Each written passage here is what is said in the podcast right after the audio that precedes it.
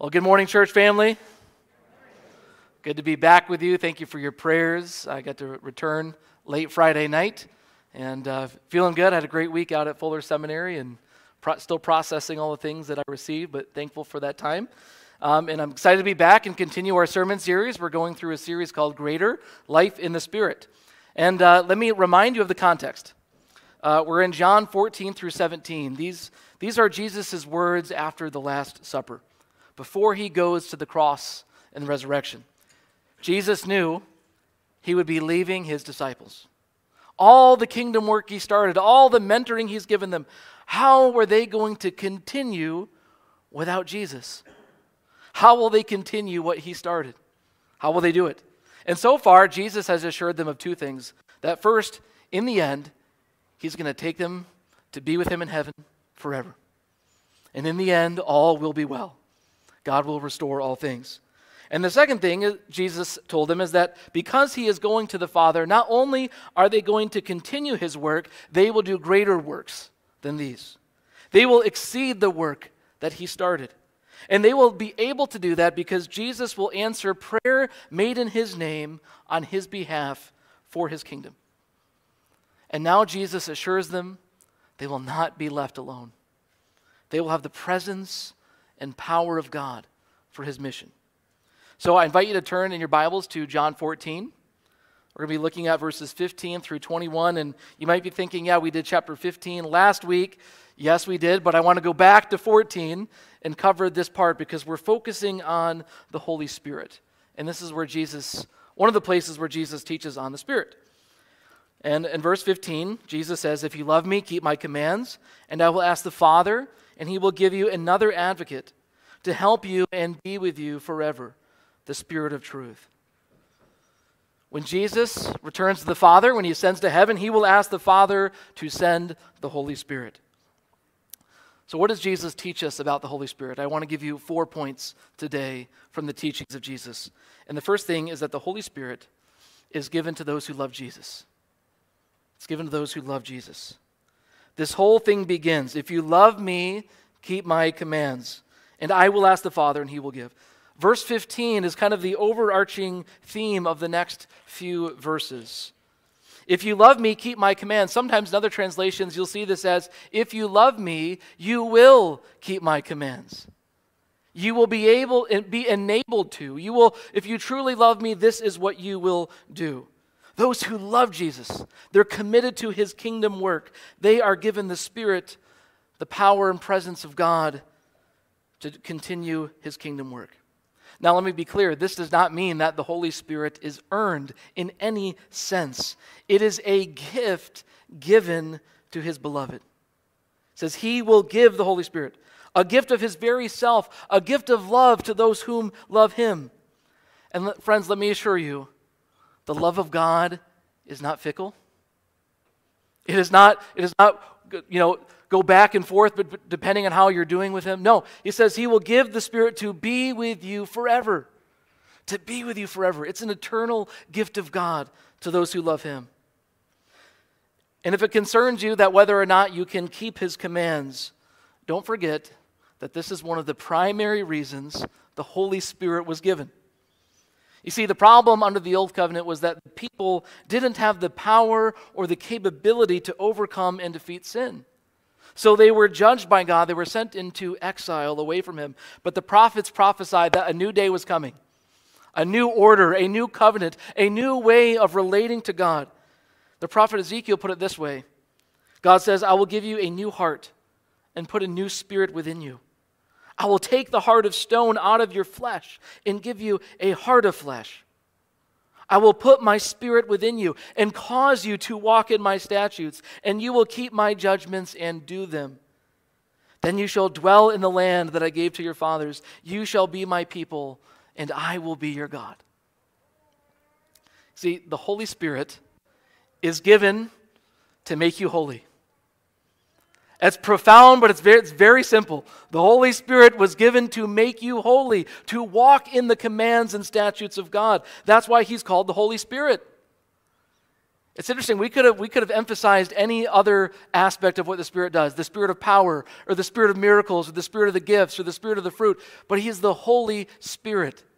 That's the primary way He is known to us.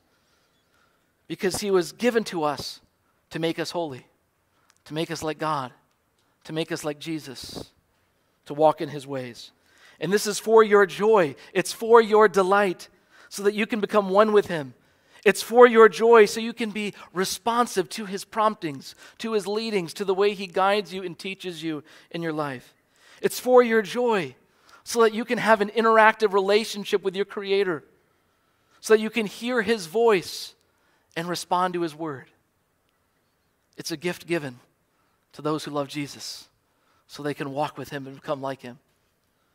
The second thing I want to point out about the Holy Spirit is that the Holy Spirit is given to help us and be with us on the missional journey. Holy Spirit is given to help us and be with us. Jesus says he will give you another advocate. Now, the Greek word for advocate is parakletos. Sometimes you'll see that translated into English as the paraclete. It means one who is called alongside. The word often referred to someone who came alongside a defendant in court to help them, advocate for them, and provide them counsel. So the advocate is for you. Is for you and for your cause. God is for you, not against you. He advocates for you. He's on your side. He's called alongside to help and provide counsel. And it's interesting that it says another advocate. Why? Because Jesus is the first advocate. Jesus is the one who is called alongside his disciples. What did he do? He walked with them, he lived among them, he taught them, he counseled them, he, he instructed them in the way that they could, should go. He showed them what it looked like to live in his kingdom and for his purposes. And so, another, as Jesus is leaving, he says, Another advocate, someone else will come alongside you. Although I'm leaving you, I'm sending someone else to come alongside you to walk with you and show you the way to go. I think verse 16 sums up simply what an advocate does the advocate who will help you and be with you forever. An advocate helps and is with, helping, being with forever. We have the Holy Spirit to be with us forever. Jesus says in verse 18, I will not leave you as orphans. Don't you sense the tender heart of Christ in that? I will not leave you. You know, even for just five days when I, when I got on the plane to California, I was sad to leave my wife and my kids for the week. Uh, you know, it was my daughter's birthday on Thursday. I was sad that I couldn't be there present on her day. And Jesus is leaving his disciples essentially, in some ways, for good. He's, he's going to heaven. I mean, can you imagine leaving your family for good? Saying goodbye? But thankfully, Jesus is God. There are three persons of God, as we talked this morning. And He's going to send another advocate, another helper who will be with us, so that ultimately, even though He is away in heaven, we can still be with Him. Now, May 4th, my daughter's birthday, is also known as Star Wars Day. May the 4th be with you. And also with you. Thank you. Thank you. you guys are good liturgical folk. I love it. I love it. And uh, I don't know if you've seen the new, the new Star Wars series, that, that new trilogy that came out. Uh, a scene that really struck me was um, when Rey and Kylo Ren, they discover that they are patched together uh, by the Force. Uh, apparently, it's called the Force Dyad. I learned that this morning. Uh, but they're connected somehow that, that even though that they are light years apart, they are in different galaxies in the solar system, if they can tap into it, they can communicate together. And there are sometimes, if you see in the movies, it's like the, it, the connection is so visceral. It's like they're in the same room. And sometimes, like in the scenes, they're like, oh my gosh, there Kylo Ren is. What in the world? I want to suggest to you that this is in some ways what the ministry of the Holy Spirit does for us in Jesus. That although He is in heaven, He is in heaven where we cannot go, where we are not yet. By the Holy Spirit, we are so intimately connected with Him. No matter where we go, we can tap into that presence. We can communicate with Jesus. We have His presence, we have His Spirit. Sometimes the connection, maybe you've experienced this, the connection is so visceral, it's like He's right there with us. We sense it, we feel it, we know it. So the Holy Spirit comes alongside to be with us, to help us to continue what Jesus started. But how exactly does the Holy Spirit help us? Well, in this passage, primarily Jesus says in two ways He's going to teach us and He's going to remind us. The advocate, the Holy Spirit, whom the Father will send in my name, will teach you all things and remind you of everything I have said to you. So I'm going to focus the, these last two points on the teaching and on the reminding. So, number three, the Holy Spirit teaches us. The Holy Spirit teaches us because He is the Spirit of truth. We need to know what is true and to discern truth from error in this life. And John says He will teach us all things, everything. Uh, and I looked it up in the Greek, and it's the Greek word for everything. But I think it's safe to say that this doesn't mean literally everything. Because it happens in the context of Jesus' mission to his disciples. Remember, Jesus is leaving them, and he, they're going to continue on his work. And I, and I think about this of like uh, a handoff at the hospital, which I hear about from my wife, who's a nurse. You know, at 7 a.m. and 7 p.m., the nurses, they, they, they go off their shifts, they hand off care. And I imagine that the nurse uh, leaving might say to the patient, you know what, she's going to handle everything from now on. If you have any questions, she'll explain everything to you. I'll see you tomorrow. You see, the context determines the meaning. What the nurse means that in everything related to your stay here, in everything related to your medical needs, she will explain it to you. That's what Jesus is saying. The Spirit is given everything you need for your life in Christ, everything you need to continue what I've given you to do, this kingdom work I've started, everything you need you'll have with the Holy Spirit. This is an amazing promise that, friends, all that we need, we already have. All that we need to follow Jesus, we've already been given it. He's given us everything we need for a life with Him, a life of godliness, a life of holiness. But to access the Spirit's teaching, we have to keep desiring to hear. We have to keep desiring to learn and to be taught, to understand. The Spirit will keep teaching us because we constantly face new challenges and situations. William Barclay says Christians who feel that they have nothing more to learn are Christians who have not even begin, begun to understand what the doctrine of the Holy Spirit means. Friends, you may not care to learn much if, you don't, if you're not concerned about the mission, if you don't have a reason to use the knowledge that you need. Sure, you may desire learning for learning's sake, but do you want to learn because you want to continue the work of Jesus? To the, to the degree that you care about the mission of Jesus, I think is to the, to the degree you will care about learning, adapting, and listening to the Holy Spirit. I'll speak for myself that I'm desperate for God to teach me.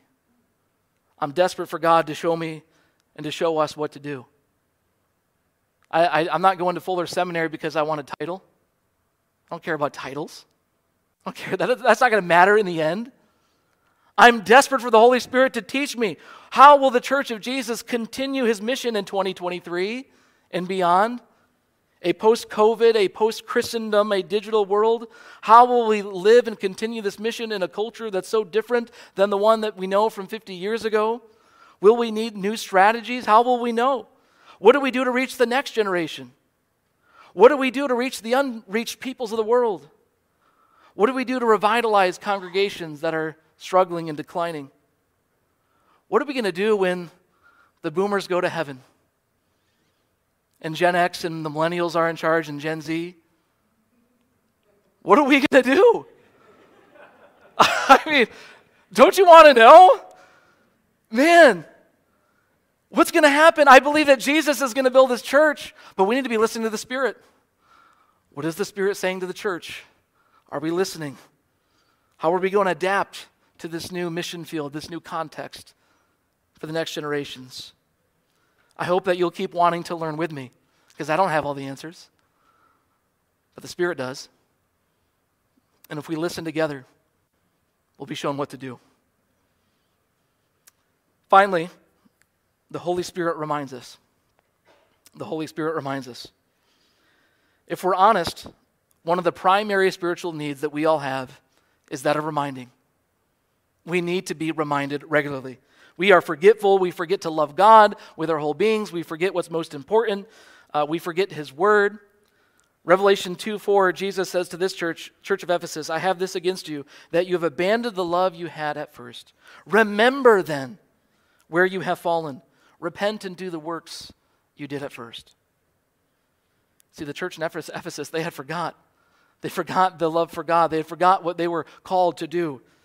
And they needed to be reminded to call back to remembrance. Remember the love you had at first. Remember the mission to which you were called. You know, often people will confess to me, you know, well, gosh, I already, I'm not really interested in this class or this group or whatever because I already know this. I already know this about God, or I know this about the Bible, or I've studied this before about Christianity. I've heard this stuff before. I've heard this several times. But you know what? So what? So what? So what if we've heard it before? We need to be reminded. Let me ask you you've heard it before, but how well are you living it? Have you mastered it? Have you put it into practice? Has the way of Jesus become so ingrained in you you don't need to hear it again? It may be in your head, but how firmly is it in your heart? We need to be reminded. Have you let the truth so renew your mind that it's changed your habits, your deeds, what you do, what you think, and your attitude? Friends, we need to have the humility that we need to be reminded regularly. Uh, in my own personal life, I am someone who needs to be reminded. Uh, I have a lot going on, a lot of, lot of uh, a lot of ovens or a lot of things in the oven, a lot of things in the fire, whatever that expression is. Uh, and um, you know, I'm not, I'm not like my strength is not uh, necessarily administration, but I've learned enough things to kind of keep me competent, keep me going. And uh, I, I, had to humble myself even more uh, a few months ago um, because I'd forgotten some Zoom meetings that were important. And uh, I decided that, uh, you know, every, well, I already was doing this, but every event I have, I put it in my calendar. But then I said I had to take another step. I need a reminder to go off 20 minutes before the meeting. And I need a reminder five minutes before the meeting. Because, yes, I've been reminded 20 minutes before something and still forgot that I was supposed to show up because I had caught up doing something else. So now I get a 20 minute reminder and a five minute reminder. Hey, stupid, don't forget, you got this meeting coming up in five minutes. It sounds ridiculous. But, friends, I would submit to you that all of you need that spiritually. We all need that spiritually. We forget so frequently what is most important to live in the Spirit. Funny enough, reminding is one of the main jobs of a pastor. That's one of my main jobs. In fact, I want to give you a few scriptures to talk about this. 1 Corinthians 4 Paul says, For this reason I sent you Timothy, who is my beloved and trustworthy, trustworthy child in the Lord, to remind you of my ways in Christ Jesus as I, as I teach them everywhere in the church. And he says another time in 2 Timothy 2.14, keep reminding, ongoing, have an ongoing reminder, keep reminding God's people of these things. Warn them before God against quarreling about words. It is of no value and only ruins those who listen. Paul sends Timothy, go remind them. Keep reminding them. That's what you're, that's what you're called to do. In fact, the Apostle Peter kind of says the same thing in 2 Peter 1. He says, I will always remind you of these things, even though you know them, and you're firmly established in the truth you now have. I think it's right to refresh your memory as long as I live in the, the tent of this body. And finally, one more 2 Peter 3 says, Dear friends, this is now my second letter to you. I have written both of them as reminders to stimulate you to wholesome thinking. Gosh, don't you love the people in your life who are the reminders? I mean, who likes the job of reminding? No one likes to be reminded. But that's my job. I have to keep reminding you, to remind you of what's most important. So we show up to church not necessarily to be told anything new. I mean, perhaps the Holy Spirit will teach you something new. I hope you leave with a, a fresh insight. Wouldn't that be great? That'd be cool. But more importantly, we come to be reminded of who God is of who we are, of the mission to which He has called us. We need that reminder regularly weekly, daily. You know, why, why do we read Scripture? Why do I encourage you to take up a Bible reading plan again, although you've read it before? Why would that be important? Because you need reminded. You need Scripture to keep reminding you. The Holy Spirit will teach you how to live out Scripture in new situations and new challenges, and it's amazing. And just like my alarm system on my phone, we have to discipline ourselves to put reminders in our life, to give the Holy Spirit things to work with scripture and sermons and ways that we can be reminded to live out the mission God's given us. I believe, I don't think we can live the life God designed us to live without reminders. We need to be reminded. So let me remind you what I've said so far. The Holy Spirit is given to those who love Jesus, those who are committed to Him and His cause. The Holy Spirit is given to help us and be with us on this mission. The Holy Spirit will teach us, and the Holy Spirit will remind us when we need it. So let me just close with two questions I'd like you to reflect on and maybe, maybe ask someone uh, at home, in the, in the, car, at lunch, uh, or in the foyer this morning. Here, can we put these up? We don't have them. Never mind. Okay. I will tell them to you. What did you need the Holy Spirit to remind you of today? What did you need the Holy Spirit to remind you of today? The second question is how can you partner with the Spirit to remind yourself of what's most important?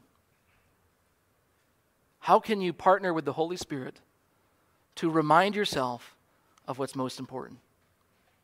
How might the Spirit lead you to set up a system of reminders so that you can walk in the calling that God has for your life? Reflect on that today, and may the Holy Spirit guide you.